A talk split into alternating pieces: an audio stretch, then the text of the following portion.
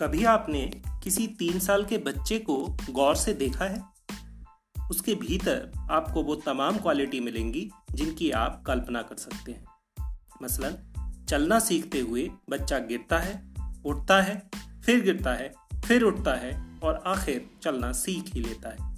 Never quit attitude hard work determination और फिर success जब आप उसे हवा में उछालते हैं तो भी वह हंसता है, खिलखिलाता है उसका फेथ उसका करेज उसकी पॉजिटिविटी कि मैं सेफ़ हूँ। नीचे आने पर गोद में पकड़ लिया जाऊँगा।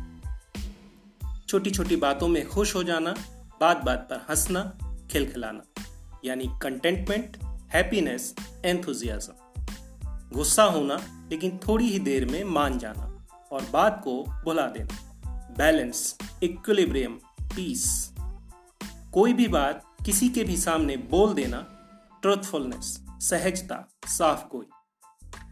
और भी न जाने ऐसी कितनी ही छोटी छोटी क्वालिटीज हैं जो एक छोटे बच्चे के भीतर आपको नज़र आएँगी। फिर फिर क्यों हम उन्हें चीज़ें सिखाने पर तुले रहते हैं? क्यों हम पेरेंटिंग का डंडा उठाए उनके पीछे भागते रहते हैं? हमें क्यों ऐसा लगता है कि अगर हमने उन्हें न सिखाया तो वे लाइफ में पीछे रह जाएँगे? क्यों हम पेरेंटिंग की मोटी मोटी थियोरीज उन पर अप्लाई करते हैं? आखिर क्यों? असली पेरेंटिंग का मतलब है यह जानना कि हमें बच्चों के साथ कैसे रहना है, उनसे कैसा व्यवहार करना है, उनके सामने क्या कहना है और क्या नहीं। बच्चों को मत समझाइए, उन्हें ज्ञान मत दीजिए, बस खुद को बदल लीजिए, बच्चे तो खुद बेहतर बन जाएँगे, क्योंकि बच्चे कभी वो नहीं करते जो आप उन्हें कहते हैं। बच्चे वो करते हैं जो आप करते मेरा नाम है प्रभात गौड़ और अपने इस podcast channel parenting with PG के ज़रिए मैं आपके लिए लेकर आऊँगा पेरेंटिंग से जुड़ी कुछ व्यावहारिक बातें। यहाँ पेरेंटिंग के बड़े बड़े फंडे थ्योरीज और ज्ञान की हैवी डोज नहीं होगी। बेहद आसान सी भाषा में वो छोटी छोटी बातें होंगी जो आपकी, मेरी और हर किसी की ज़िंदगी से जुड़ी हैं। छोटी छोटी कहानियाँ होंगी किस्से होंगे? सवाल जवाब होंगे, अनुभव साझा होंगे। तो चलिए शुरू करते हैं। पिछले दिनों मुझे बेटे के स्पोर्ट्स डे में जाने का मौका मिला। बहुत सारे बच्चों ने अलग अलग इवेंट में हिस्सा लिया था। मैं अपनी पत्नी के साथ ऑडियंस में बैठा था। अचानक मेरा ध्यान मेरे पास ही बैठी एक छह साल की बच्ची की तरफ़ गया, जो अपनी माँ के साथ बैठी हुई थी।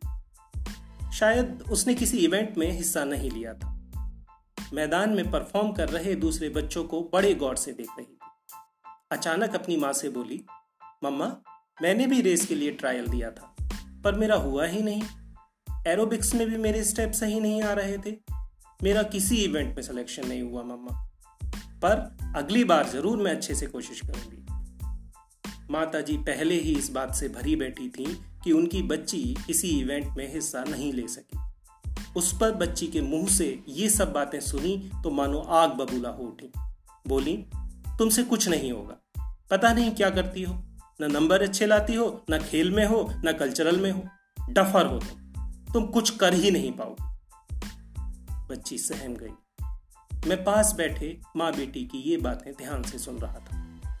कुछ सेकंड पहले तक मुझे लग रहा था कि बच्ची अगली कोशिश में ज़रूर कामयाब होगी। लेकिन माताजी के मधुर वचनों को सुनकर पक्का यकीन हो गया कि अगली बार तो क्या वह बच्ची जीवन भर कुछ नहीं कर पाएगी।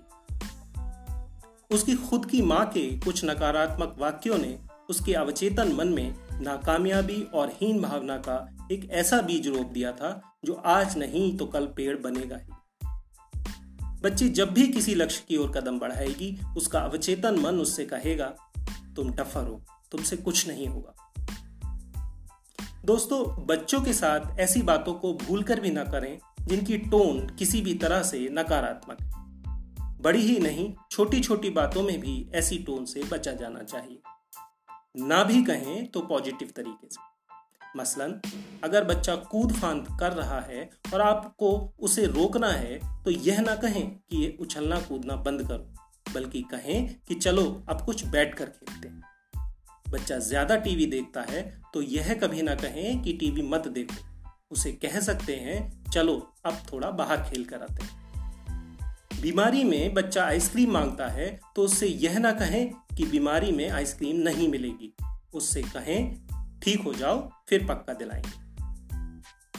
बच्चा बाहर खेलने जाने की जिद कर रहा है और आप नहीं जाने देना चाहते तो उससे कहें कि पहले ये काम कर लो, फिर चले जाना।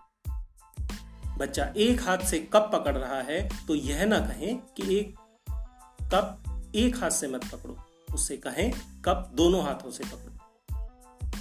कहने का अर्थ यही है कि थोड़ी सी रचनात्मकता लाएँ और जो भी बात बच्चे तक पहुंचानी है, उसके लिए ऐसे वाक्य गढ़ें जो पॉजिटिव फील देते हैं। ऐसे वाक्यों से यथासंभव बचने की कोशिश करें, जिनमें न, नहीं, मत जैसे शब्द आते हैं। याद रखें, आप बच्चे से जो भी बोल रहे हैं, वे बातें नहीं हैं। वे उसके अवचेतन मन की ज़मीन पर बोए जाने वाले बीज हैं। जैसे बीज आप बोएँगे, पेड़ वैसा ही बनेगा। इस एपिसोड में इतना ही। पेरेंटिंग से जुड़े ऐसे ही किसी और टॉपिक पर बात करेंगे अगले एपिसोड में। तब तक बशीर बद्र साहब का एक शेर खास आपके लिए। उड़ने दो परिंदों को अभी शोक हवा में। उड़ने दो परिंदों को अभी शोक हवा में, फिर लौट कर बचपन के जमाने नहीं आते।